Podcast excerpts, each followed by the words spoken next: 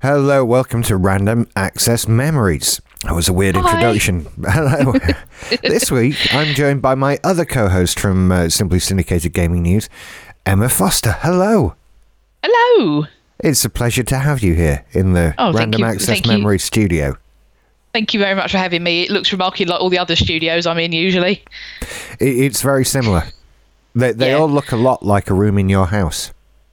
Yeah, um, I'm noticing that as it goes on. Um, it, it's it's nice that I've moved to a to a room where this is all, mostly nearly all I do in that in this room, which is uh, which is quite a nice thing of having a, a different house than when I started podcasting. But um, yeah, um, I'm uh, always turn up here and. Um, not surprised it's the same as the last time. Yeah. So there we go. I, I have to have a separate. I can't do it with anyone watching me. That Oh, that no, is no, no. agony. Not even Alison. It's it's weird. I can't do it in the room, so I have to be in a separate I, room. I, I would feel that um, it would it would just be a bit like when I'm talking to my mum on the phone. Otherwise, where um, occasionally Chuck feels the need to kind of throw something in, and then I'm relaying what he said to my mum, and then my mum replies, and I tell him, and it's it's that thing. It's it's not good. So um, yeah. Anyway, games then. Yep. So we s- we start out with what year were you born and where did you grow up? I was born in 1983, and I grew up in the suburbs of South London. Okay, that's what we've got. A 1983 South London gaming history. Yes, well, as mu- as much as as much as you can do in those days. Um, the that sort of period of the eighties was a little bit strange, I suppose, because it was be it wasn't quite in the first wave of um, home computing, I suppose, because that's more my other half's era. So the ZX Spectrums and and things like that. So um, I didn't really grow up with those kind of new wow things because by the time I was born and sort of getting into getting into things those those things weren't very i suppose weren't very cool for for kids especially as i'm, I'm the oldest and i suppose because unfortunately uh, not unfortunately but in those days because uh, it wasn't one of those things you would give to a girl i suppose It's- so Yeah, it's horrible to say that, but yeah, Yeah. yeah. um, but actually, I mean, so not that my parents really sort of forced that whole gender thing on me because I was I was never into girly things at all growing up. But um, I just suppose sort of the idea of that home computing stuff. I don't know. It just because my parents were a bit too old for that stuff, and then by the time I was born, you know. Spectrums and Commodores and stuff were a bit naff, I suppose. So, um, we we didn't have one of those growing up. I suppose my first exposure to games on computers was at primary school. So we're talking BBC Micro, which was the computer of schools Oh, when I yeah. was uh, when I was at primary school, and um, you know you were allowed on it sort of in in groups. So at, at my at my primary school, there were like uh, in my class there was like thirty kids, and sort of for half an hour a week, you were taken in a group of three to go and sit in front of the BBC Micro with an older kid who's usually been dragged, dragged who usually dragged in for the grammar school across the road to come and sit with you and show you how to use it and play a game on it. And um, we had like an archaeology game that we you know that you could choose to dig a hole and then discover a thing or use a brush. And yeah it was um i remember it sort of was, was the treat because we're out of the classroom and not having to to um do boring class stuff. But i think that was my first exposure to games on a screen.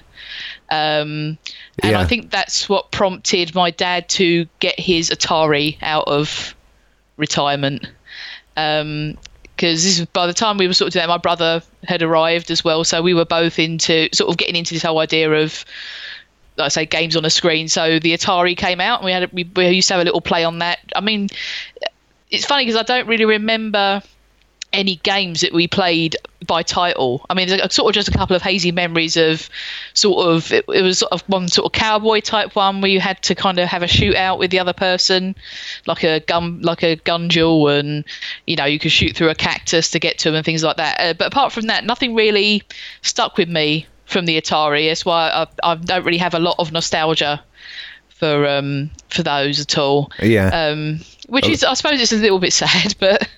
Not really. They were crap. Um, you've you you've just described what I think is the game Gunfighter. Um, Yeah. the, these games were crap. Um, it, it- I don't think it, it's anything you should feel bad about. I mean, they were merely little. I, I mean, games. It feels like a much more appropriate word for things back in those days than stuff now. I mean, Gunfighter on the Atari was not quite Uncharted 4. No, it's not. You know. And especially when your nan is quite good at card games and is teaching you how to gamble on the QT, the Atari is not as as exciting as as uh, playing cool card games with people. I mean, I, well, I mean, not to me anyway. I was I say I, I'm a I was a pretty I was a pretty boring kid, so I thought you know hanging out with with your grandparents doing fun stuff like that was was not as cool. It was much more cool than the Atari, but all that changed when I think it was Christmas. Me and my brother were gifted a Game Boy. Oh. So the big old, the first, the first Game Boy, the the big old grey one, and we played that thing to death. Um, I mean, I think uh, like a lot of people about my age, my childhood was defined by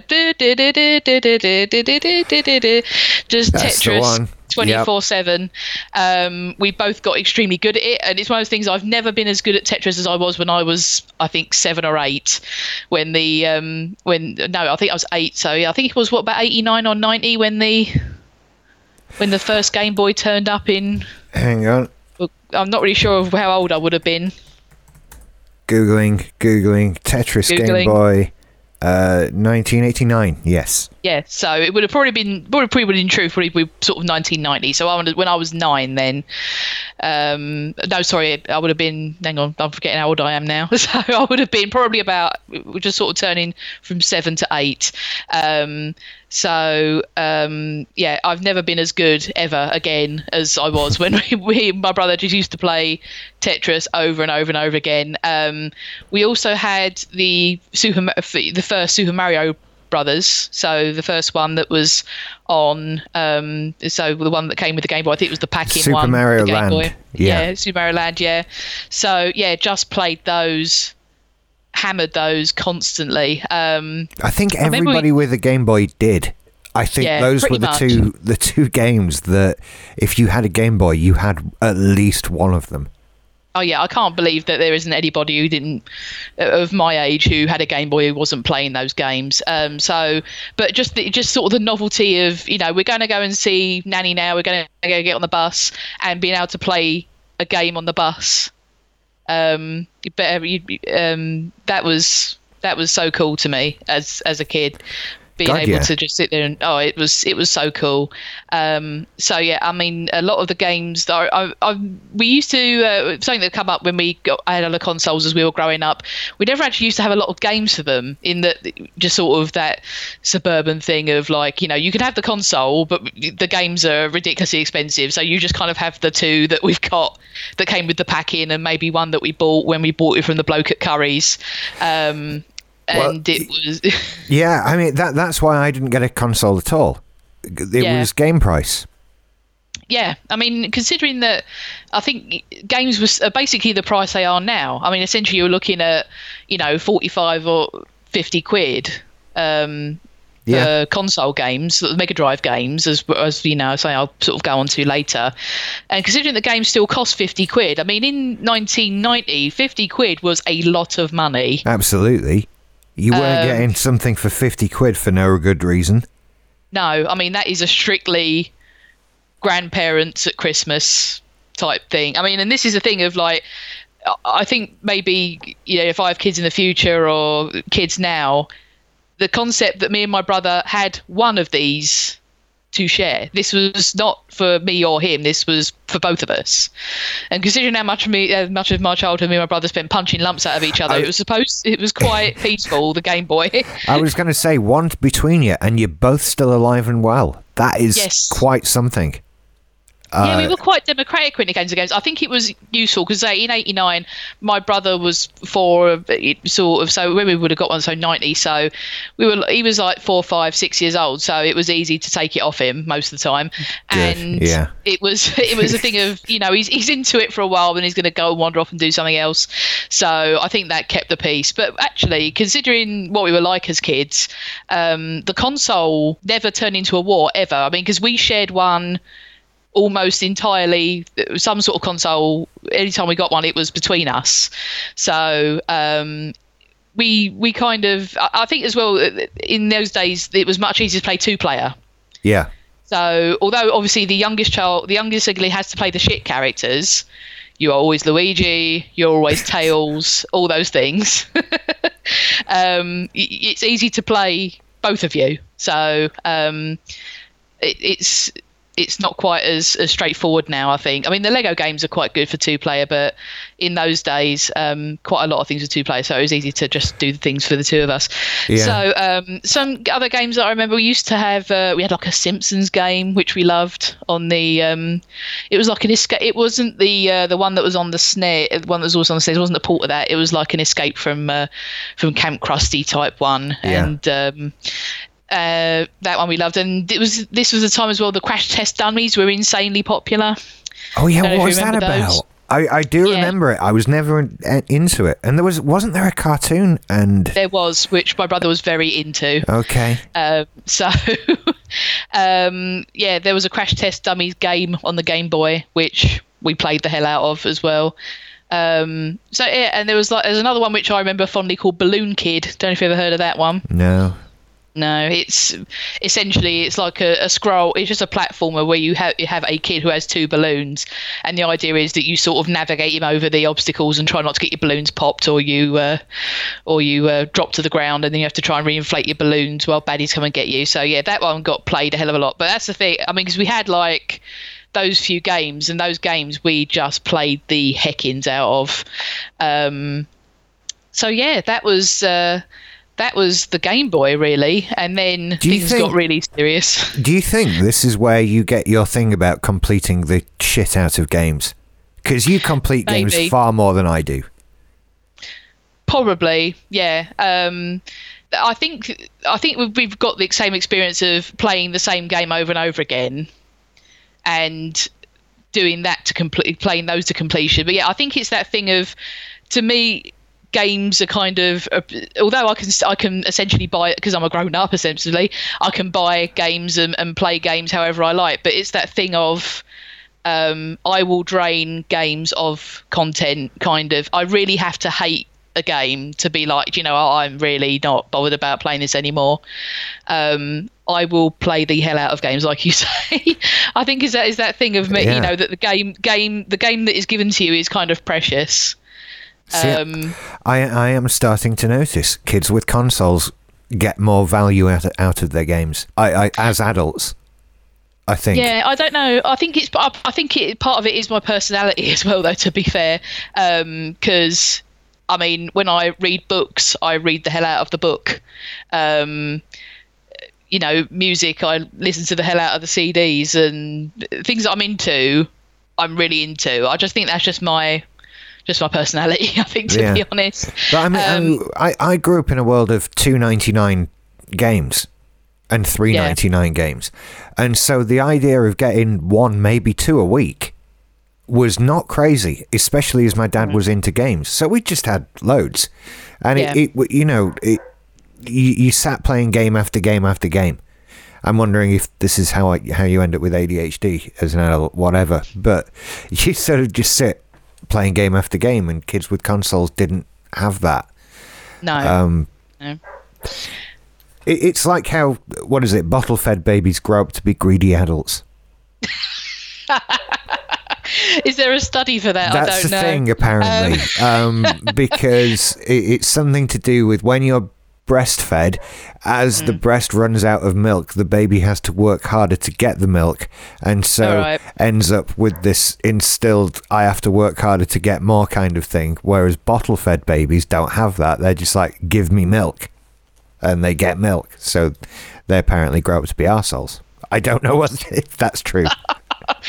I don't know. Or maybe it's because you know, I was raised by you know, my my nan especially, you know, she grew up during the war. They didn't have a lot, so it's a thing of like, you, you know, here's your one thing, and you will get every ounce of enjoyment out of your one thing. Yeah. And you know, you'll be happy with it, and that's. Uh, I mean, you know, not to say that we. I mean, because we, you know, we were very lucky kids, and mum and dad worked very hard to to so that we could have all this cool stuff. But uh, yeah, but you know what? Chuck's the same as me. As me. I mean, because he grew up um, sort of right at the dawn of computing, so he was a dedicated ZX Spectrum kid. And because in those days piracy was rife, Yep. you know, you'd have one person who'd pay for a game, and then you know. 30 people would just type it out copy it and that's it you know that's that's how games got distributed i think maybe for every legitimate copy of a of a game on those systems there must have been a hundred pirated Oh, yeah. ones It was And- it was insane. yeah, I mean, Chuck had access to all of that, but all he all he played was like Manic Miner and the Hobbit game. I think you come back to sort of familiar Yeah. obsessions within your Yeah. tour of games. That there's always a couple that will hang you on for a little bit longer. Um, I, I've I've recently. I tell you what, this week I've discovered that there's an activity log on my 3DS, and it tells you things like not only how long you played a game, but for but your average playtime. And Right. it's quite interesting looking at sort of. So that game, I would sit and play for an hour every time I played it, and then other games ten minutes, and I'm I'm done. But it, yeah, you, you tend to come back to things. I think. So after the Game Boy, Yes, it was uh, one another magical Christmas where me and my brother were gay, gifted a Sega Mega Drive, boom. um, and that was that was console gaming. Basically, from then in, me and my brother were pretty hooked on on console gaming. Um, we did there there were sort of other little bits and pieces we we did experiment with sort of uh, growing up that we had access to, but um, that Mega Drive, wow, um, it put in a heroic amount of service. Let's put it that way. Uh, I think a lot of them um, did. yeah, they really did. I mean, again, but we only really had, you know, we had a game that was bought that was the pack in. So the the pack in with the Mega Drive at that days was Sonic the Hedgehog, Yeah. and Sonic the Hedgehog was a game that we never saw the end of. Neither of us were good enough to actually complete Sonic at that time. We used to get sort of two thirds in and kind of run out of lives. And uh, but um, this was when Games Master was getting sort of coming onto the TV, and there were magazines and stuff. So we learnt the the because on the um, on the original Sonic the Hedgehog, the Konami code works, and then you can from that you can then cheat and go into different levels and play the levels and do the bonus levels as you want and I had no the idea. Chaos Emeralds. Yeah, it does. I had no idea. I'm going to be cheating on Sonic later because I too have never finished Sonic the Hedgehog. I don't know if it works on anything else, but it definitely works on the Mega Drive to put the Konami code in. Well, if I've got Um, if I've got a ROM of the Mega Drive version, it should work. Yeah, should That's do. that's Um, the theory. Uh, If I had a ROM, I, I don't know about that. you know Um, it works. if- So you have to put it in, in the title screen where Sonic is waving his finger, and you know it works when if you hear like a koi, like a ring collection sound. If you hear that, you know you've you've made it work properly. Right. That's my tip. Um, but yeah, but again, it was one of those things that this is the game that we had for a long time, and but one thing I can hang my hat on as a gamer uh, is that me and my brother could complete the first level of the Green Hill Zone sub ten seconds Damn. uh, which we, which was the thing that we got we kind of got um, very good at just being able to play the first level very well after that that was um, um, you know we never really got any better than that. But then when uh, a little while after we had our mega drive and you know sonic playing the first level of sonic was starting to lose its polish a bit there was a shop that a video shop uh, opened down the end of our road. Um, and they had Mega Drive games. Oh, so we yeah. never ever bought one, but we hired, I think, the whole shelf the bloke had, and we would go and hire the same games over and over again, and uh, you know have them for a week and then give them back and hire another one and then hire that one again because we liked it, and yeah, so sorry, uh, Sega, we and all the other companies that that um, made games for Mega Drives. You made no mu- no further money out of us. Um, however, Black Fen Video uh, made a lot of money out of us. um, I think we put his kids through university because um, yeah, we all our, all our pocket money was was basically straight in his hands. Brilliant. So, um, lot of games that I remember. So one that I brought up way back when we started uh, the show, um, Two Crude Dudes. Now, again, so we used to almost exclusively hire out two-player games so we could both play them. Yeah. And uh, Two Crude Dudes is a s- scrolling beat 'em up, sort of. set- I think it's like set in the exotic space year of 2010. I think it is.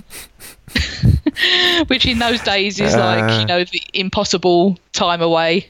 Yeah. Um, it's it's a deeply terrible game, um, but those things are. You know, you can go and just sort of kick people in the ankle, and it's got all kind of weird looking enemies. You can hit people with pipes, and we just had loads of fun playing it. It's those things of it, I would never play it again now. It would be just just too shit. I mean, even just to get a ROM, and I, I mean, because I looked at someone sort of doing a playthrough on YouTube, and I thought, God, this is terrible. How did we put up with this for more than five minutes? But say in, in those days, it was it was just so cool to be able to play um, like a full color game on the big TV downstairs, and you know we used to sit like three inches from the bloody screen, which is why I think me and my brother have terrible eyesight now, both of us. Um, and um, yeah, just go and kick baddies all over the place. It was uh, I remember oh, this goodness. game. I think I've Yes. played this game. Yeah, because when I brought it up the first time, you you said you'd played it on a ROM, just uh, like as Oh, right. just Okay. out of coincidence. And I think yeah, you said you'd literally just sort of uh, played it to try it, and um, yeah, I think you agreed with me that it's uh, it's pretty bad. so, a lot of games have not aged well. No, I, I continue on a daily game, basis to be amazed by which games have, but many have not. No. Um, so I, I do feel a little bit that maybe we didn't lose out on playing some games because we because obviously it was the, the the two things were in opposition, SNESes and Mega Drives, and I suspect probably the Mega Drive was plumped for because probably it was cheaper. To be fair. Um, I don't know what retail pricing was like back in those days, but um, remember my friend at primary school, Sam, who was my friend because we both shared the same birthday. That was kind of the whole basis of our friendship um, when we when we were growing up. But when I used to go he was he had a SNES, so we used to I used to sort of play um, um, Mario on his SNES, like when we used to go around his house, but we were on the Mega Drive side of the divide, and um, obviously, I think maybe sort of growing up, and you look at um, Mario and Zelda and stuff. I think it maybe was more advanced than the stuff we were playing on Mega Drive, but uh, just didn't care in those days. No one Any did. game is awesome. Any game is cool. It's Yeah. like that thing of um, when you're growing up, you can't conceive of the idea that any film is bad because every film is a treat to see. Like going to the cinema and sitting in the posh seat and seeing things on a big screen and all the big noise and all the songs. And if you're going to see like a, a kids film or, you know, um, that that experience of going to the cinema, you can't conceive that any film is bad, or because all films are good because they're always a treat. Yeah. You know, I, you're always sitting down. I, I remember being into my late teens before I could accept that I'd see a film at the cinema that wasn't any good. Yeah, And the I truth again, is, I've seen many, but, you Yeah. know. I think as well because uh, sort of when I was growing up, um, obviously uh, there were films on TV, but there was ne- never on at a time that you would you would be able to watch them as a child. Um, and we didn't get a VHS tape player for quite a long time. You know, tapes were expensive again. They were sort of 15, 20 quid in the days when that was a you know a fair amount of money again. You know, my mum's like, you know, I can buy the weekly shop or I can buy them a tape. Yeah. I think I'm going to get the shop. So, um, any anything, um, the idea of like, oh, you know, if we're going to watch a film, it's like a big family thing. We're all sitting down. It's like a big event. So um, that's the thing. I think you lose now because obviously DVDs are, are nothing and di- films are on 24 seven not all the on channels. So, yeah, it was just this whole idea of film. It was sort of in that same bracket to me that, that it's like a special treat. So, other games. Um, uh, Turtles in Time was a big one for us because okay, it, so Teenage Mutant Hero Turtles, as they were when we were growing up, was huge. Oh, just Um, a bit. Yeah. Just a bit, yeah. I, I was, you know, we were we were the right exact age for it as well. So um, that game got played one hell of a lot. Again, again, uh, two player. I was always Leonardo. Lee was Michelangelo. Um, always. um, and uh, yeah, we uh, we played the hell out of that. And what was another one? Rampage. We we loved a lot. yeah. There's a movie Um, coming. I want nothing to do with it because it will, it will taint my memories of you know lumping leathering buildings to the ground with uh, with Lee. So, yeah, um, sort of a couple of weird things that we tried. I remember uh, I think the first game I think I played and I didn't really like was Ecco the Dolphin. I've never figured that game out. No, What what the hell are you supposed to do? I'm- just a dolphin in the water, and I can't figure anything out. no. It's very. I mean, uh, say it's just sort of very frustrating of sort of not being able to get over obstacles and not really understanding what we were supposed to do and what was going on. And um, yeah, it, I think Ecco is kind of one of those things. Of, I think a lot of people played it, but I I don't think I've ever really met anyone who's like, oh yeah, I loved that game. Yeah, you don't ever hear it remembered fondly, do you? No. It's No. Yeah, it's it's not one of those, but it was everywhere. I remember wanting the Yeah. Game Gear version. Uh, oh dear, the Game Gear. Um, I remember. Uh, so again, my uh, one of my friends at, at school had a Game Gear, and I oh, the think we- Game Gear we- was awesome. You leave the Game Gear alone. No, I think it was ruled out on the basis that we can't afford to buy a shop's worth of batteries every time you want to play it for 45 minutes. Yeah, that was the its problem. downfall. Um, yeah, because obviously it was you know quite a big color screen. It was bigger than the Game Boy, and it was color rather than that sort of dirty green that the the Game Boy was in them days. Um, uh, so this was sort of bef- just as the Game Boy Color was coming in, wasn't it? I think. No, the Game Boy Color No. didn't come in until the late 90s.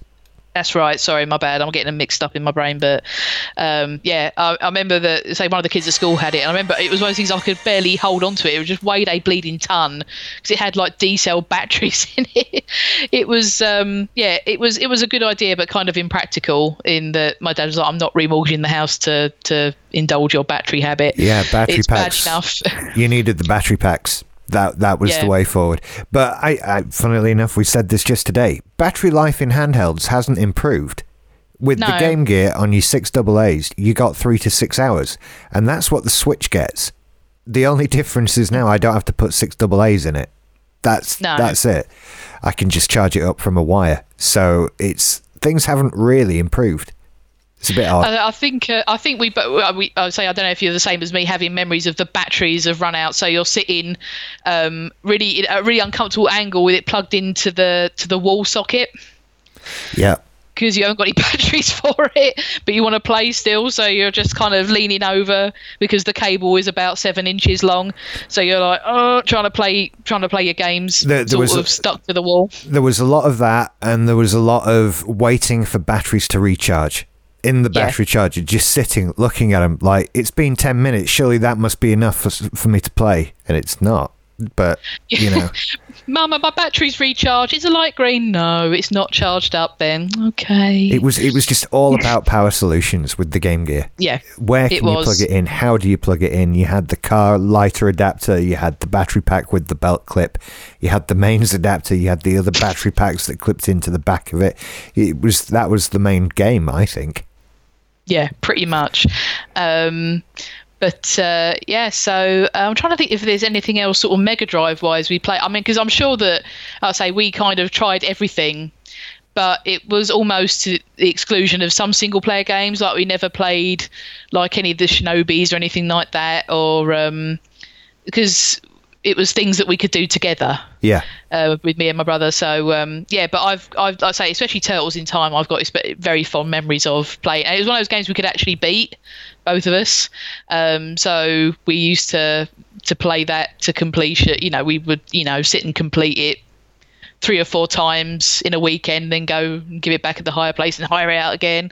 Um, so I feel I feel like there was a bit of a lull um, after the Mega Drive. Um, Well, I, I have to ask this question of every Mega Drive uh, kid, and uh, I know what the answer is, but I have to ask the question.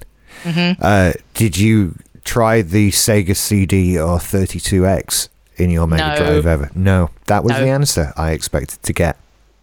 I, But again, I'm, if I'm going to be shocked the date isn't that. I really am. But yeah, I, I, I don't know anyone who owned one. I mean, say because there were lots of kids at school who had games like SNESes or Mega Drives, and never even heard of them until I was much older, and I was like, "What the hell was this for a Mega Drive?" Oh, um, some sort of CD thing. Ooh. Yeah, they were just Ooh, the th- something that appeared in magazines. It, Yeah. it was as real as Claudia Schiffer and, and Aston Martin. You know, it, it it was just a thing there were pictures of. No one ever saw one in real life. Yeah, I mean, I can only imagine that the insanely rich kids. That's I mean, you know, the bloody Gulf War was on. We ain't got money for this. Exactly. Um, so I feel like there was a bit of a, a lull in in our household after that. So we were still playing the old Game Boy and the Mega Drive, and but those sort of started getting a bit older, and um, we sort of gradually moved away from it. And uh, you know, I was going to big school and all that sort of thing. So, uh, but uh, this is when home computers started turning up again. So this is when we got a a compute like a proper P, like desktop computer for Right. the first time. And I'm not sure why it had games with it. I I suspect that my dad was sort of flogged a few cheapy like a packet like a sort of a pack of cheapy games with the with the PC Yeah. um, uh, by the say again by the bloke with Currys, and um, these games were surprisingly awesome. um, I'm talking about Roller Coaster Tycoon. Oh yeah. What a game Roller Fuck yeah. Coaster Tycoon is! It's fucking incredible. Um, I think it's superior to any. I, I, I mean, I played a bit of like Roller Coaster Tycoon two and three. I know people love those, but they're just not the first Roller Coaster Tycoon. Um, Yeah. um, yeah. I I do agree. yeah, um, considering that I've never even even that I, I don't really play those sort of management sims anymore. Um, I say hundreds of hours we mu- we must have put into playing roller roller coaster tycoon.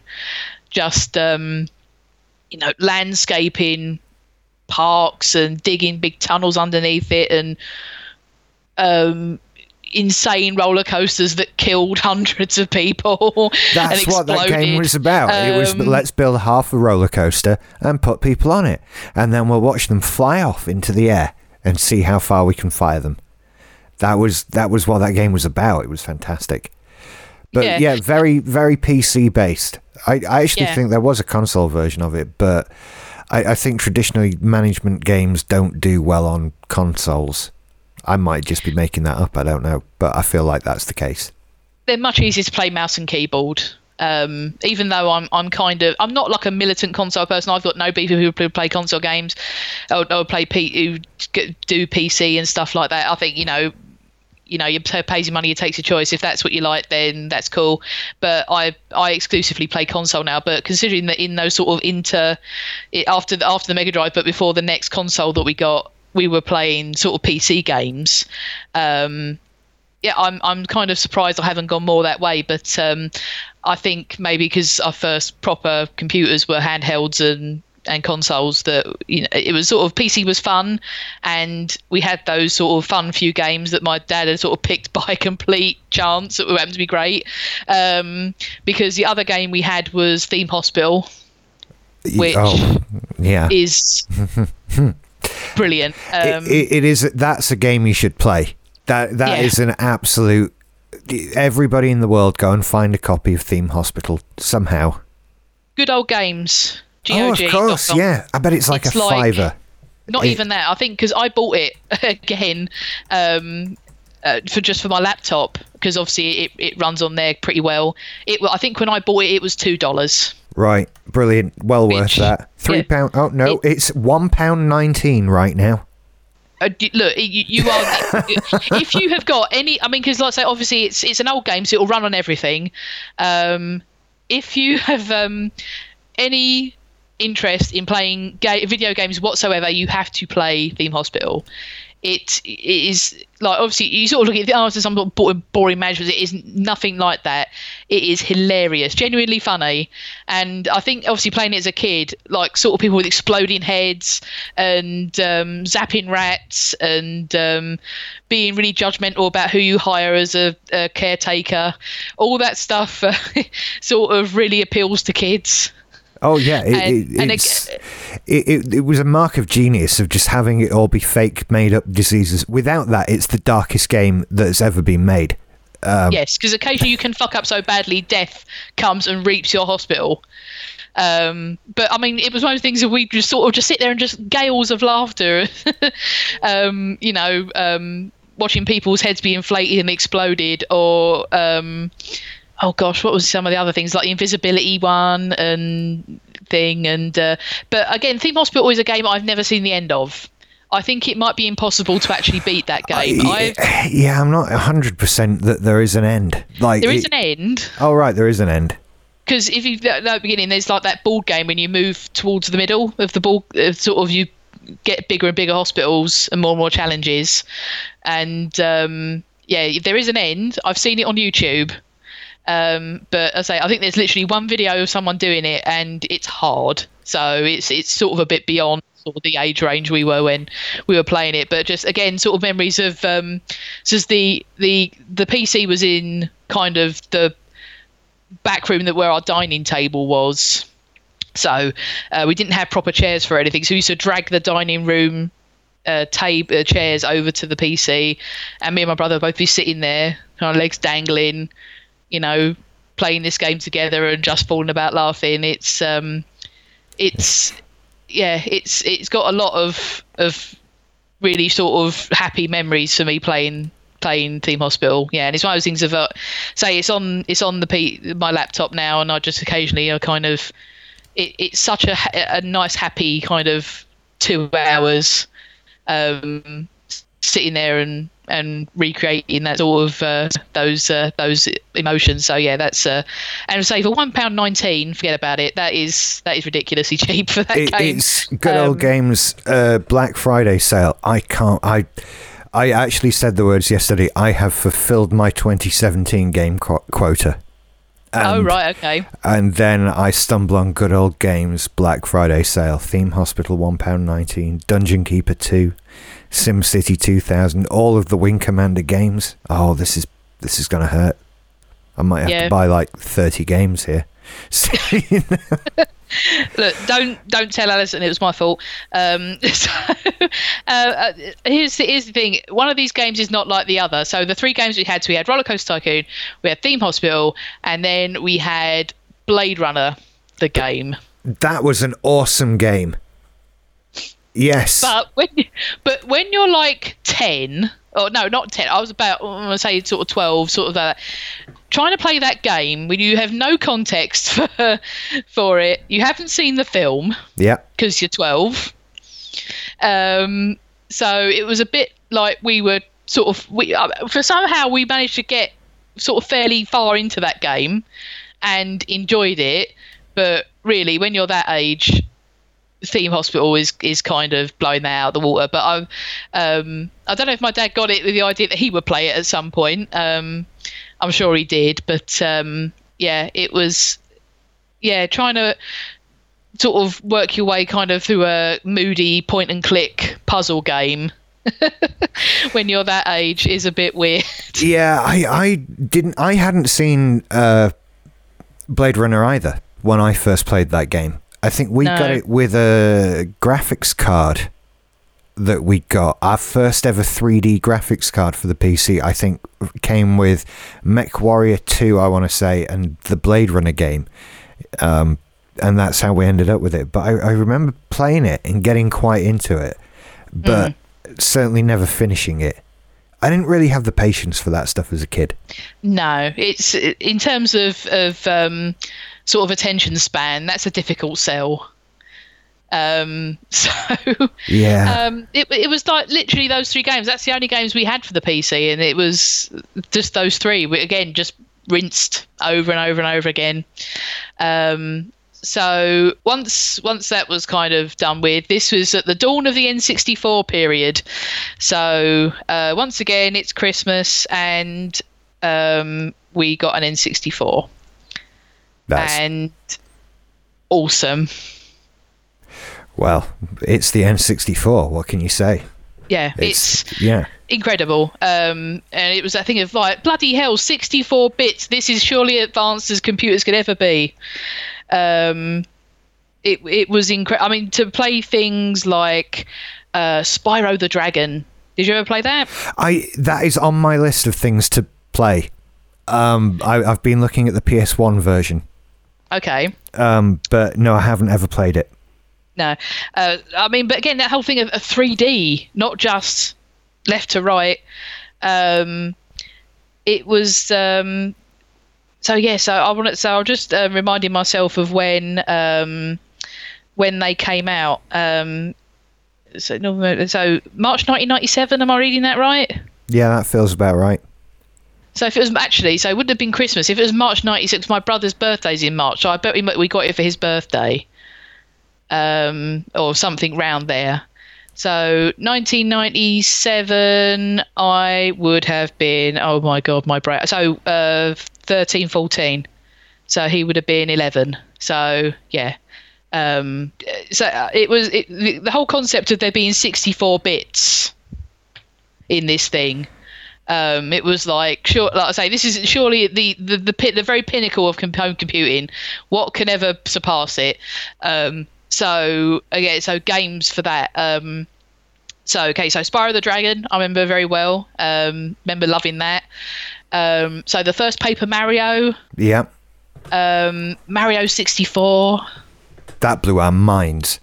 Oh, crazy! Um, uh, goodness me. So um, the uh, Mario Party, and again, I mean, we, again, we didn't really have any very many games bought for the 64, but again, d- dear old Blackfin Video got a bit of um, got a bit of uh, of our business. So I remember we, we, this is when sort of games were becoming more affordable. So sort of for in the when you as every ritual of every suburban kid, I think in this country of a certain age, when it's time for birthdays and Christmas, sit down with the Argos catalogue in front of you Yeah, and start going through what you want. Um, yeah, uh, there was there were so many just brilliantly fun games. Uh, I remember a big one for us as well was No Mercy, WWF No Mercy. I don't. That doesn't ring a bell. Oh, WWF No Mercy. Yeah, yeah.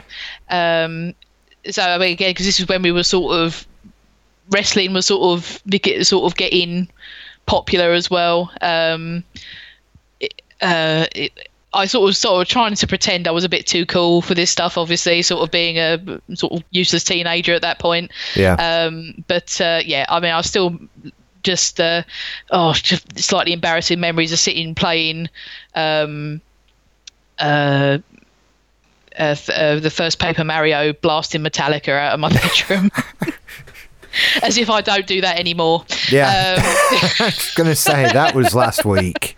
yeah, I'll say that was last week. Um, so, um, but the sad part is where I remember that was 20 years ago. Um, so, uh, this is the point when we were sort of allowed to have a TV upstairs.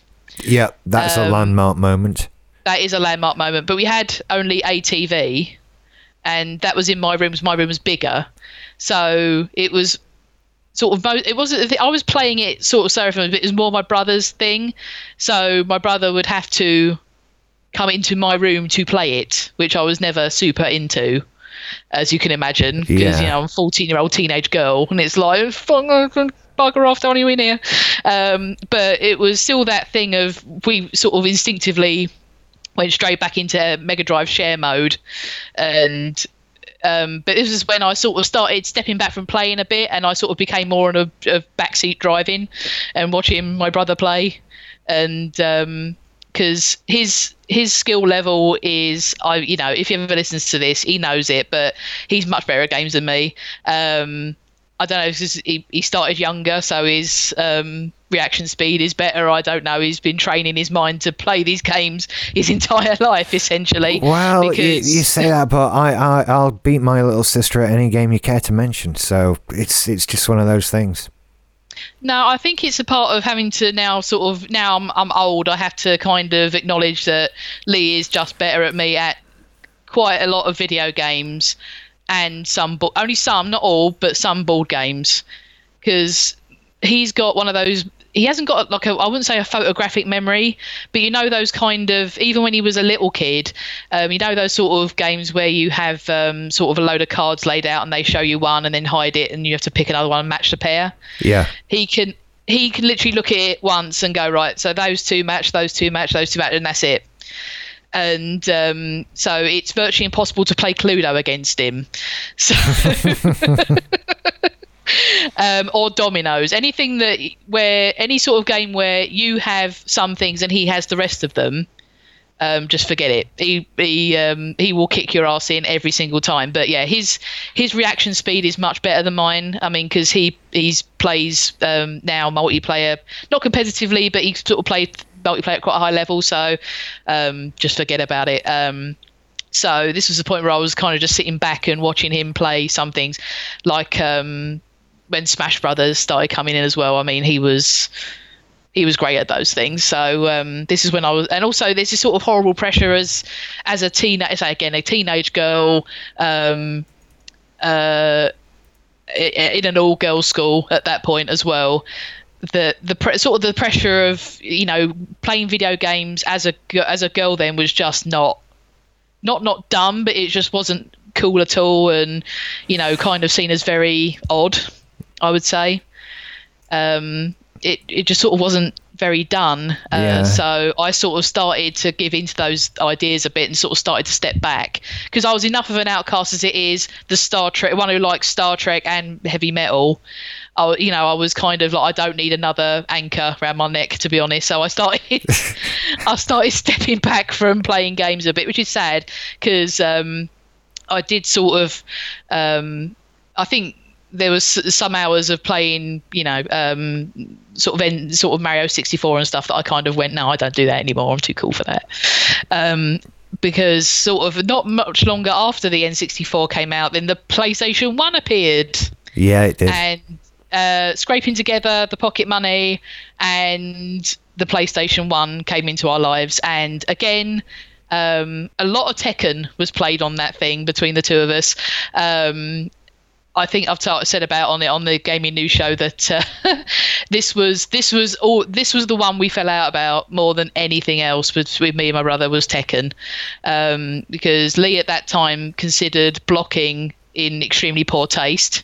And um, if you deign to block any of his moves, uh, yeah, you were probably going to get punched in the ear roll. So that caused more fights than I want to really admit I to. see. I see. yeah. So is it um, Tekken I need to be playing on the PlayStation then? PlayStation One. Yeah. I mean, because I mean, but the problem is now, um, obviously, it's just they look like sort of six cardboard boxes taped together. All of those characters. I'm, um, I, I, am determined to find out what people loved about this console because I, I didn't like it when it came out. I was not a PlayStation fan it took me till the PS4 to get my own one, and now working back, I'm I'm I'm still struggling with the PS1. I did pick up Final Fantasy IX yesterday though, so I'm hoping that will do something. Yeah, I mean, because we didn't play. Uh, I, am sort of trying to think back and remember sort of a lot of the the games we used to play. Um, we, we sort of preferred the kind of odder ones actually. I don't remember we didn't play anything like Final Fantasy, any of those sort of. We were never RPG kids apart from Thousand Year Door really, um, oh, and not uh, the the first Paper Mario and Thousand Year Door later on. Um, we were never really into to RPGs as much. I mean, we didn't really play a lot of Zelda even either of us, uh, even on the when they were on the Game Boy and things like that. Um, because I mean, so I mean, the Game Boy Color was sort of out and about and the Game Boy Advance at that time as well. Um, so I remember uh, this, obviously Pokemon blew up massive about this time as well. So we had Pokemon Blue. I think. Right. Yeah. And Lee Lee played the hell out of it, but I wasn't really that into it at all. Again, just sort of like, oh, it's li- little kids shit in it, and um, sort of didn't really indulge in any of those at all. Um, but um, yeah, it was it was never as played as much as sort of the consoles were played. So uh, one of the other big one, I don't know how we blagged someone to buy it for us, but the first GTA, the first Grand Theft Auto game, which is the Godview one. Yep. I have that one as well here on the shelf for the PS1. And Um, Yeah, but do you know what? I don't think we ever really played much of the game. It was a thing of like run around, get a bazooka, fire it at some nuns, get like a five star rating, run around. Yeah, try I, and, I think you know, run away from the army. I think most people who played that game, uh, especially kids, you didn't leave the first city. You just Mm. No. got in a car and started running people over. Oh It- god, yeah. I mean, that is all we did. You know, it's Um, about running over all the Hare Krishnas in one go. So it Yeah. puts up Gouranga on the screen in big letters. That was the aim of the game, as far as I was concerned. Oh gosh, yeah. I mean, but it was it was it, oddly it turned into my stress relief game because this is when I was sort of turning fifteen, and I was intensely frightened about failing my GCSEs and my SATs and things like that. Um, so I would come home from school and just start massacring people on the PlayStation, which I don't know if it's healthy or not. But um, Oh, I think it is. Yeah, that- It's when you do it in real life that it's not healthy. yeah, it's fine on that- the That's frowned PlayStation. upon. Yeah. Yeah. um, but I remember there was some sort of odd games that we really liked. I, I, I wonder if you've heard any of these. So Parappa the Rapper was a massive one for us. I have heard of that. Yes, absolutely. Um, to the point that me and Lee both still know all the raps off by heart. Okay. Um, but it's uh, I don't think we're alone because I remember the first, um, for it must have come up on Facebook, and then my Facebook thread just filled up with people quoting lyrics from the song. The, the raps, so I don't think it's just us. I think a lot of people absolutely love that game. Um, I think it's been remastered for the PlayStation Four. I want to say. Um, Um, just a quick Amazon search is telling me you're probably correct. Yes, in Uh, fact I you are, but it's it's a oh no, it's a download here, but you can get a Japanese import. Oh, okay. disc. I'm not sure. I'm not sure about the Japanese import, but um, yeah, we we absolutely loved Parappa the Rapper. Um, so I I, I, I, yeah, it's still quite a sought after PS1 game. It's thirty Yeah. quid used. Wow. Okay. Um, so uh, yeah, it was it. Again, it's just sort of because it, it's really sort of a, it, the, raps are uh, like sort of genuinely funny and good, and um, yeah, I think it's uh, it's it, it's kind of stu- stood the test of time. And again, it because it, was sort of came out with all these people who are now in their thirties, sort of look back on it with a great deal of affection. So, but another weird game, another sort of weird ribbon uh, uh, rhythm game that we played was one called Vib Ribbon. Don't know if you've ever heard Not of that. heard of that one. No. So the idea is it was like a sort of it was just a black and white game, and it's like a line drawing of a rabbit, and you go you basically you travel along a straight white line, and every so often the sort of different symbols come up on the straight white line, and then you play you press a corresponding button to pass the the obstacle and then move on. So it's set to music. Um, so it's like a rhythm game. Yeah. But the, the cool thing with this was you could put your own CDs in, and then play your own music with uh, uh, as the uh, as the game. So uh, in those days, so put your Eminem CD in it, and then Vib will go along the sort of um, you know like in uh, when you use um, sort of uh, you put your your CD into um, uh, well, I don't know if you have it on the. You probably don't have it on the Mac. This is probably extremely primitive, but you put it in the PC and uh, you get the uh, the flashes of, of light come up in a rhythm with the uh, the speech or the music. Yeah. Uh, yeah, so it's like that idea. Um, and you press sort of the shoulder buttons or the face buttons to pass the obstacles. But you could do it to your own music. You could set up your own levels. Very cool. So I remember that was that was very cool. Yeah, so I remember enjoying that a lot. Um, something that uh, sort of the, the last PC game I remember we ever pl- we sort of ever bought. I think between the two of us, uh, something that I've talked about on the show before, uh, Star Trek Elite Force, uh, Star Trek Voyager game, um, which I mean I've, I've talked about how much I I loved it. Um, Yeah. we both did. Uh, again, sort of played to completion over and over again. Um, yeah, very enjoyable game. Um, so yeah, that was that was kind of that generation. Um, so this is when we were both. uh, This is sort of when I started. Cause I got my first paying job, and um, sort of my Saturday job, and so we we both and we were sort of saving up our pocket money for stuff, and um, my uh, brother went to the midnight launch of the Nintendo GameCube, Cool. which I thought was pretty cool. Yeah, Um, it is. Yeah. yeah. Um, well, I mean, so this is the advantage of living sort of close to the to a big city. You have shops which will open at midnight too, uh, so you can go and take your massive jar of of uh, pennies and uh, buy your day one GameCube. So yes, I remember we both very excited about that. Um, so the GameCube, I think, is my favourite console of all time. Okay, I get that. I totally get that. Um, I, I, I would come close to agreeing with you on it. Actually, I know it's all down to personal preference and stuff, but as I mm. look at all of those behind me, I think I love the GameCube the most. Yeah, I mean, because I, I don't know if it's just that sort of the age we were, we were, and sort of, you know, we were sort of getting older, and so we were sort of looking for different things in games, and the GameCube was sort of positioned perfectly to have kind of um, games that you know we could enjoy a bit more, that are a bit more mature, but also had sort of more sort of fun stuff. So the games I talked about about before. Um, you had things like so the the Donkey Kong rhythm game that came with the bongos. I remember that got played a hell of a lot. Um, uh, Smash Brothers and Mario Party and uh, Mario Sunshine. Yeah. Um, gosh, uh, so I mean, there's sort of WWF games that came out at that time as well. Uh, Thousand Year Door, which is I think one of my favourite games ever. Um, I absolutely loved that. Um, so yeah, it was just in terms of, and again, you, you sort of being blown away by the next level of games, if you will. Um, it it was sort of again you can't we couldn't conceive of anything ever sort of topping the N64 and then the PlayStation comes out and you think wow this is it. And then the GameCube comes out and is just so colourful and the games are so much fun. And um, just about holding that controller and I'm sort of a bit you know this is the hill I am prepared to die on that the GameCube controller is the best controller ever. I heard that said the other day as well, and oh, it really is one of the best. I, I think even if it's not your favorite, you have to sort of acknowledge that it's at least a top three kind of thing.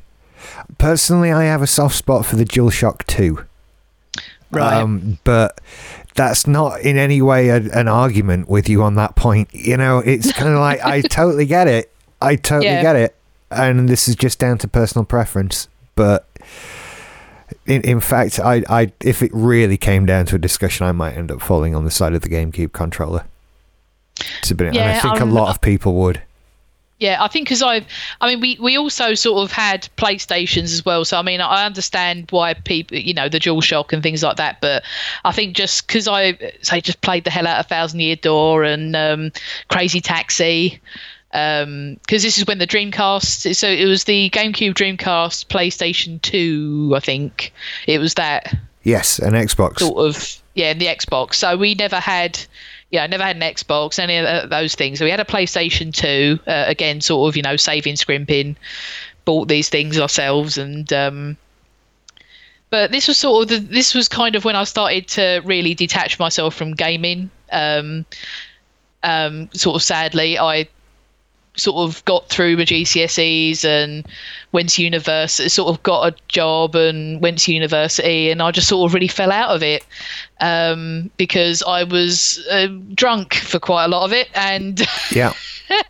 you know, this is when you sort of discover going out and clubbing, and uh, like I say, I mean, because I was a pretty severe nerd, but I was still, you know, I was sort of uh, getting dragged out going clubbing and doing all those sort of things rather than um, being home playing games and that sort of thing. So um, after the GameCube and the PlayStation 2, I really fell out of it.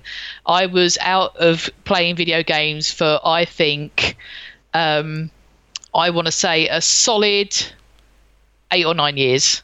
Wow. Um, yeah, I mean, because say, cause, you know, um, the the PlayStation Two era, the I basically didn't play games very much at all, if at all, the whole PlayStation 3 and Xbox 360 era. Um, because I, I mean, because it's one of those things of it, it just kind of wasn't a thing that um, I was doing. I mean, because I was, I sort of re-embraced nerd culture, sort of uh, doing my own thing, and sort of, you know, all the pressure of school and all that social stuff, and university and all that social stuff kind of goes away. So you sort of feel a little more comfortable in your old skin. So, you know, I was, um, I was fine sort of embracing my nerddom, but just because I'd fallen out of gaming so for so long, I just didn't go back to it. And say my brother played you know moved on from the PS2 to the PS3 so we had a PS3 at home and you know I was I mean, it was thing of I would just sit and watch him play games. You know it, it, this is when I was still before I moved out this is when I was still living in my parents uh, place.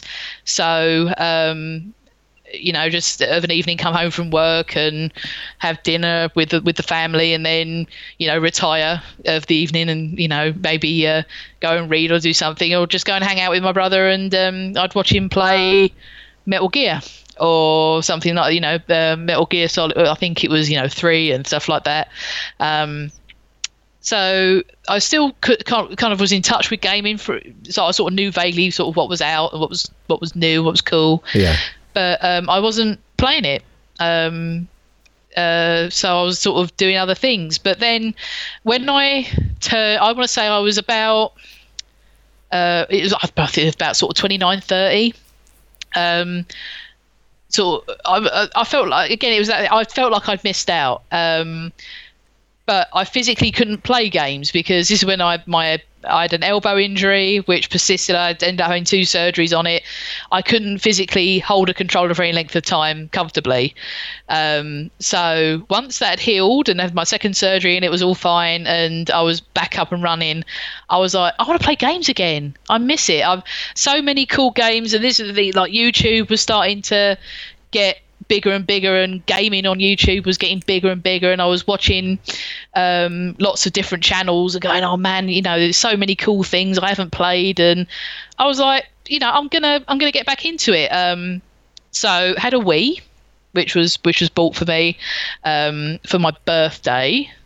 Um, you know but that was sort of mostly because Wii Fit had come out and it was sort of a, a, cool way to obviously try and it was sort of being touted as a thing, you know, play games, get in shape, and do all these sort of things. Yeah. And I was like, okay, well, you know, it seems fun, but obviously that wasn't as much as it's cracked up to be as I've uh, as I've talked about on the on gaming news before. But um, yeah, I remember so getting back into games that way. And the other thing was also that we had the virtual console on it, so you go back and play all these cool old games that you might have missed. So you know, playing Castlevania and um, Link to the Past, and um, you could get say the first Paper Mario you could get on the on the virtual console, and uh, yeah, so going back and playing those games um, again.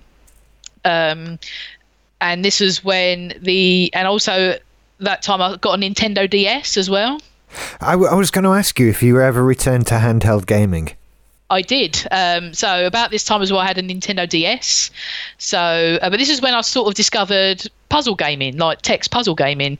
So obviously you have all your action games for the for the handheld, but I really got into the Professor Layton games. Right. Yeah. And uh, the Phoenix Wright games and those sort of things. Um, yeah, really, really enjoyed those. Um, and sort of stuck with those kind of kind of games. Actually, I never really got into the um, the kind of the action games, or I mean, never really went into Pokemon at all. But um, for the for the handheld, yeah, uh, definitely those sort of those sort of games. I, I mean, especially the first the first Professor Layton game, I I rinsed absolutely and i've played it through several times again still rinsing games even now um, so yeah i had the wii for a bit and um, obviously the whole uh, um, on the whole wii fit incident and shredded my knee playing it. Um, so that kind of went in my bad books for a while. And um, i thought uh, say say watching YouTube videos and looking at games I really wanted to play, and I was like, oh man, I really want to play like all this Left 4 Dead and um, like Half Life and Portal and um, all those kind of Valve games I thought were super cool and Fallout and all these things that people were playing and talking about, and I was like, I'm, I really feel like I'm I'm missing something here. So I put a Facebook message up saying anyone got an Xbox 360 they don't want anymore, and lo and behold, one Mr. Boz really? got in touch and said, I've got one. Do you want it for 60 quid? And I've got a couple of games as well, or I've got a game as well you can have with it.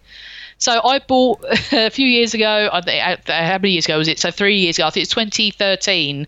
I got back into playing proper consoles, and I've got Boz to thank for it because he sold me his whole 360. Um, so uh, cracked on happily with that. So um, I think the first, you know, the first sort of games I played, so Left 4 Dead one and two. So actually, the nice thing about essentially sitting out a whole generation is I was able to go back and essentially just cherry pick all the really awesome stuff from. Yeah, you I can didn't sort of go to. back in retrospect. Yeah, you didn't have to live through all the guff when it came out. That's the advantage of it, I suppose. Yeah. And also a lot of the you know these games aren't half price because the, the 360 only had about a year left when i was um, getting into it so games were pretty cheap um, or you know they were just starting you know the last wave of releases were coming out so um, the uh, so tomb raider the, the, the xbox exclusive tomb raider that came out Yeah. um, got onto that. Uh, Wolfenstein, The New Order, uh, so Fallout 3 and Fallout New Vegas, um, yeah, and, uh, and Assassin's Creed. Um, yeah, so I mean, being able to just sort of go and then cherry pick like the best of the best out of the generate out of that generation. It, it unfortunately gives me a bit of rose tinted specs about the about that generation because I've really just sort of played the the coolest stuff. it, it wasn't a bad generation, to be honest. It, it was there was some loads of good stuff. I mean, like all the the stuff you've mentioned, really. Um, but it, it's I don't know. It's still recent enough that I, I don't know if any major classics are starting to shine through yet. Um, Just sort of the beginning of ongoing franchises. Like you, Yeah. you know, I think Call of Duty really got into its own on the Xbox and PS3 because that's when you, when you commonly had that internet connectivity and that sort of thing. So, Mm-hmm. it, it was it was a good console generation. It, Yeah. it really was. Um, and I think I think I favoured the the Xbox over the the um, the PlayStation. I really want to play those Valve games, and they're on the 360. They're not on the the PS3. So um, that's why I, I lent towards the 360, even though say my brother was a sort of ardent PlayStation man. Um, so uh, that's kind of how I ended up with that. But um, yeah, it was it was um, that thing of like, uh, uh, but it was odd enough. I was still playing. I I sort of regressed back because I was playing it on the one TV we had. Um, we only had a TV um, when we in the house uh, when I moved in with my now husband. yeah. Um, we only had a telly, didn't have two, and we just don't have one in the bedroom. We just don't. it's not a thing we do. So um, it's um, it, I was still, you know, begging for time on the console. It was like t- took me back to being a kid again. like, no, we're watching Pyro, but Mum, I want to play. No. Antiques Roadshow is on. Shut up. Yeah, um, got to get that second TV. Yeah, you had to get the second TV, which when we moved, we did. So the old T. I mean, once again, I'm back to being a kid of the old TV. Came up into the back room, and we got a new TV for downstairs. And so I'm pl- I'm still playing games on the old TV. Um, I have, you know, things haven't changed in 20 years, I suppose. So, uh, yeah, it was. Um, uh, I think sort of uh, unfortunately with again sort of talking about my personality, I kind of got into achievement hunting a bit because you said at the top of the show that you sort of noticed that I play the hell out of games, and the I mean uh, you know PlayStation's got trophies, um, but I think the Xbox sort of tickles me because it's like got a number with it. Yeah, and you want to the the sort of the thing of more number more because I don't know what it is. You just want to make that, that number increase, and I do, so the, the idea of more trophies doesn't really doesn't really tickle that little primal lizard brain bit like a number does in my brain. I don't know why.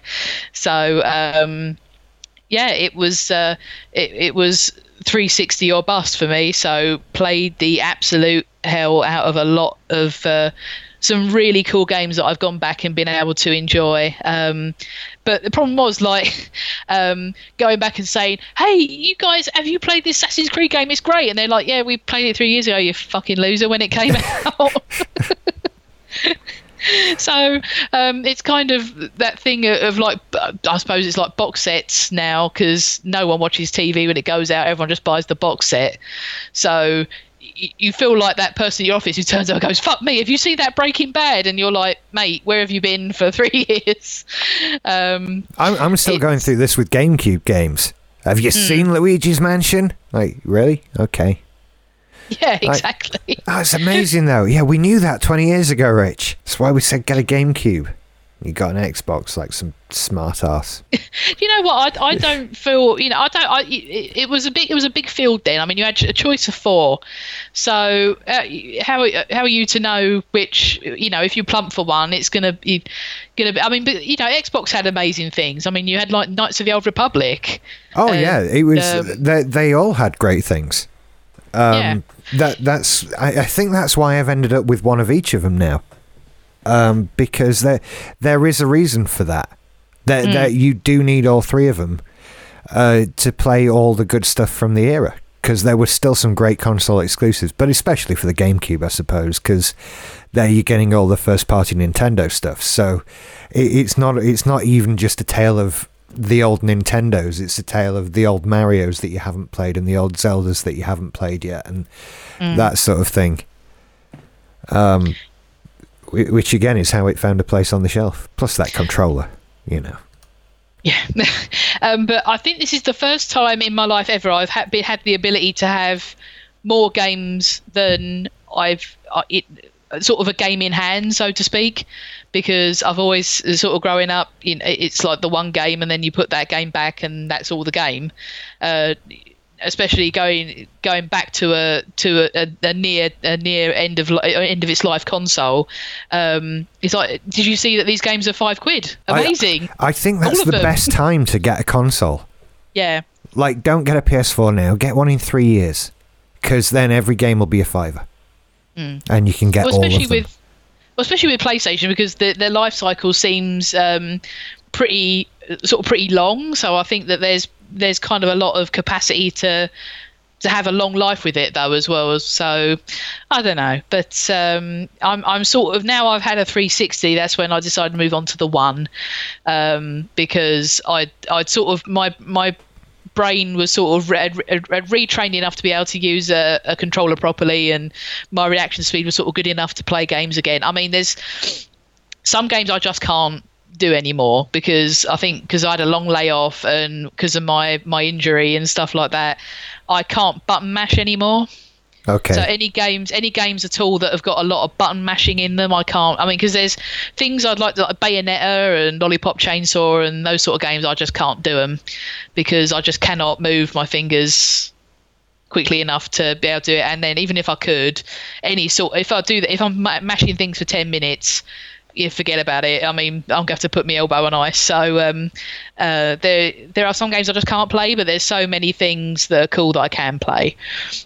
So um, I've sort of got into. I, will tell you what sort of shocked me actually, going back to it for for a long time, is kind of how bad I'd become at some things that I'd done extremely easily. Right. So like thing like shooters, like things that require aim aim shoot things. Yeah. Um, could it took me, I, I, it, it shocked me how profoundly bad I was at Wolfenstein, for instance.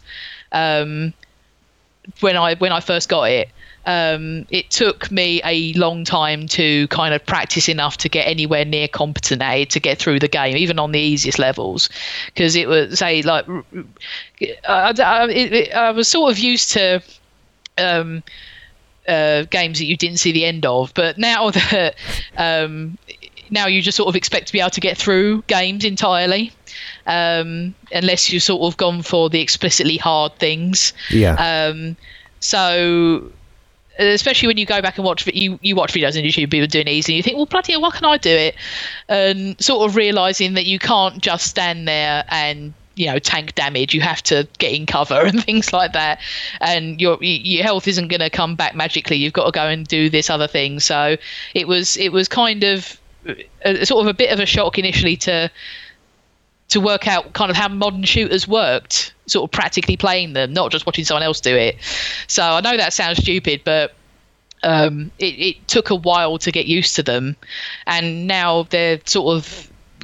I, I'm not a huge fan of cover-based shooters, but a lot of games that I end up playing are those sort of games. And um, but I, I, while I was thinking about the, what I was going to talk about in the show, you know, I think there's, there's a lot of people like me women in their 30s who are coming back to gaming now after long gaps. I'm sure I'm not the only one because I read somewhere that the biggest demographic of gamers now are women in their 30s. Really? I didn't. Yeah, I hadn't heard that. But it, Well, it's the biggest growing one or something like that because Doesn't surprise it's me. people, because it's people who just like me who grew up in playing console games as kids and enjoying the hell out of them and now that they're older and like that sort of stigma of oh you know go, women don't, girls don't do this you know this is a boy thing and there's so much cool so many cool stories out there. Um, and it's there's so many different types of games that you can play now. Um, so if if um, you know this sort of shooter stuff doesn't appeal there's sims and there's puzzle games and there's rpgs and there's so many different flavors of games now. Because sometimes when I was a kid, it just sort of felt like there was just you know gun games and platformers, and that was kind of it. Um, but now there's so it, there's of like this whole huge world out there of, of gaming and so many different things. There will be something out like a like a genre that really suits you, yeah. and there is a whole range of stuff you can get. Because and uh, I think that uh, fundamentally, I think gaming is much more affordable now. I mean, we obviously we've talked about it, sort of the loot crate bullshit, and you know the Xbox One X costs five hundred quid, but a PlayStation and a bundle of games is an incredibly affordable thing now, and I think a lot of people are going back to it. Yeah, yeah. I, I, I actually blame mobile phones for a lot of it. That they've sort of you, you've put a machine that will play games in a lot of people's pockets. Now, these aren't hmm. great games, in my opinion, but they might be enough to push someone over the edge who missed games and didn't realize they missed games and that kind of thing. There, there is. In many ways, I feel like we're in a golden age of gaming, but then I've felt like that since 1983. So uh, it's it's difficult to define. It, it feels like games have just always gotten better. And so Yeah. right now we're in a better age of gaming than we was than we were when I started talking, and it, it just keeps rolling forward. Uh, so, and, and I think that games are definitely becoming more, uh, or or now are a mainstream thing. Oh yeah, absolutely. I think there's a there's a hell of a lot of sort of adults who still play games as because it's not regard it's you know you sort of moved almost into this idea of like this is like a a, a big sort of uh movie or box set that I interact with. Um, rather than you know I I put on Netflix and I sit down and I take in a, a narrative. Um, this is a thing that I can I'm interacting with it and I control it to a point. So um, it, it's it's it, I don't want to say it's more fun, but I think it's now been put in that same bracket as TV and movies, Yeah, rather than it being um, uh, you know just sort of a separate kind of entertainment thing. It's it's it's now gone in the same space because games are so much uh, so mo- much more cinematic now. I mean, if you take something like from the late last generation, say like something like The Last of Us, um, which essentially is a mini series that you press buttons during. yes, it is. Yes. Um, but Alison seemed to like it. Um, that's me kind of saying I get that they're gorgeous, but I'm not necessarily a fan of that type of game myself.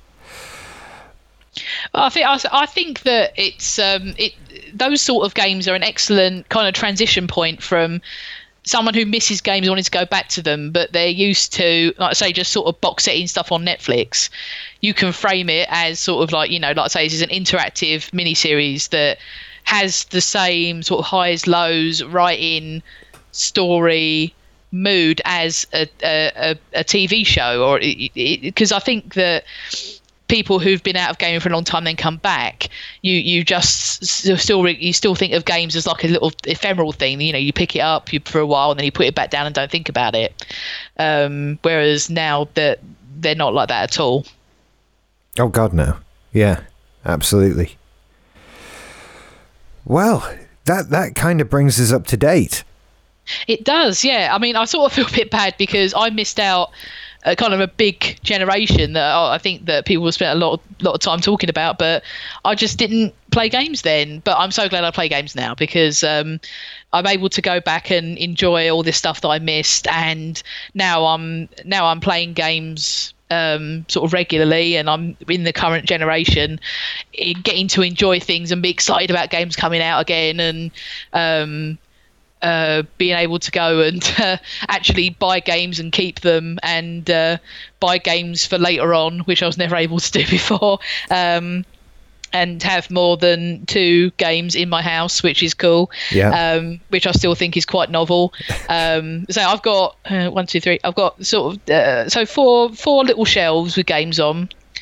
Um, and I, I still think I sometimes I walk past and think, oh, that's a lot of games. I'm a lucky girl.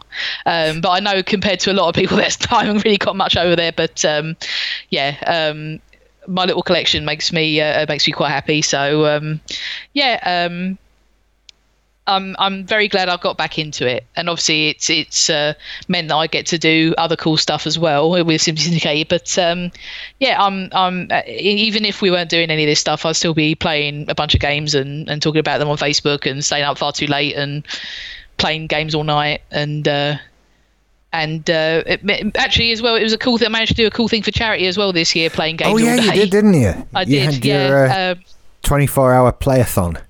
I did. I played games for 24 straight hours for uh, for uh, Comic Relief this year as well, which um, you know it, it's perfect because I get to raise money for charity and not have to do anything like run or God, yeah you know, sit in a bath of, um, you know, like uh, beans or uh, shave my head or anything like that. I can just sit and do something I was probably going to do anyway, and and uh, get and raise money for charity. So uh, yeah, that was a cool experience, um, being able to do that. Um, so yeah, it was. Uh, uh, it's one of the things I'm I'm very glad I went back to. Um, and yeah, long may it continue. So looking forward to sort of always looking forward to what comes next with games. So yeah, we'll see. Awesome. Well, thank you so much for spending that time and, and telling us all about your gaming history. Uh, audience, if you want to check Emma out on Simply Syndicated Gaming News with me and Mike every Wednesday, Thursday, we do it on Wednesday. You don't hear it till Thursday. That's when we do that. But also the greatest show in the galaxy, which is all about Doctor Who. Mm-hmm. Uh, We're coming up on our hundredth episode. That's coming up soon. God, has it been uh, that long? Yes, I it has. no idea. Yeah, so wow. we recorded we recorded number ninety eight uh, the other day. So our hundredth episode is gonna drop uh, before Christmas, which is cool. So we will. So here's a little preview, a little sneak preview for people to be listening. So we plan to uh, do uh, review the episode that gave us our name. So there is an, there is a serial called The Greatest Show in the Galaxy, so uh, which is where we got the the name for the podcast from. So we will be reviewing that. So uh, yeah, really looking forward to it, and uh, hope we do another hundred after that. Yeah, me too. Awesome. Right then, everybody. So there it is. You know what to do. Go on over to simplysyndicated.com slash everything. Sign up to support this network with just £6 a month. Get all our shows ad free, etc., etc., including gaming news and uh, the greatest show in the galaxy. Quite a claim, but it really is just that good. It was. Do you know what it was? I, th- I seem to remember, and you might be able to correct me on this, that the choosing of the name was quite a last minute offhand kind of thing. Uh, sort of. I mean, because we, me and Mike, um, my, my, this is the other Mike, my co. I can only podcast with people called Mike, apparently. Yes, So, that's a rule. someone called Mike has to be on the on the show. So, um, Mike from that show, we we sat and had like a.